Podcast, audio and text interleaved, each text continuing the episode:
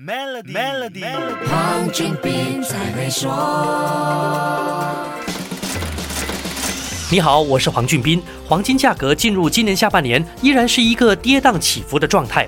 八月份一度回退到一千七百二十美元的水平。美国联邦储备局是否要减少购买债务的信息，直接刺激黄金价格的走势？这背后跟通货膨胀脱不了关系。长期的宽松环境，尤其是在疫情爆发后，各国为扶持脆弱经济，大量发行货币，刺激了这股通货膨胀压力。但通货膨胀压力显现，又会影响宽松政策的效果，令当前的局势变得左右为难。深圳黄金珠宝研究所所长曹阳说：“世界各地的疫情没有缓和，经济生产很难恢复，宽松货币政策目前还是各国挺住经济的一个方法。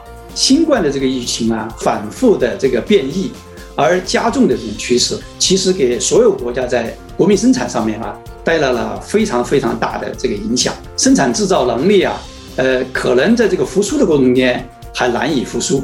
那么各国呢，在这个状态下呢，还是以超量发行的货币呢，在维持这个经济啊，在这个低位的这个运行。也是资深经济师的曹阳认为，全球正进入万物暴涨的时代，而下半年预料还没有办法找到一个好方法来处理这个状况。而且还有一个问题，就是美国、中国和俄罗斯之间的大国博弈。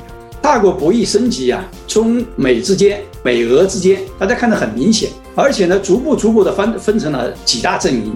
那在这种因素的这个影响下，可能在下半年啊，对黄金的冲击会非常的大。呃，如果说美国不及时的把货币这个龙头先关掉，那么黄金的价格呢，很可能在下半年会再次创出新高。他指出，新冠疫情、量化宽松、通货膨胀和美国债券收益几个因素将会是主导黄金接下来走势的关键。那么，怎么样才能够识别黄金投资的进场机会呢？下一集跟你说一说。守住 Melody，黄俊斌才会说。透过 Maybank Business Account 及 Sama Sama Local 线上销售平台，吸引超过一千两百万个客户，发展您的业务。即刻浏览 maybanktoyou.com.my/sme 注册。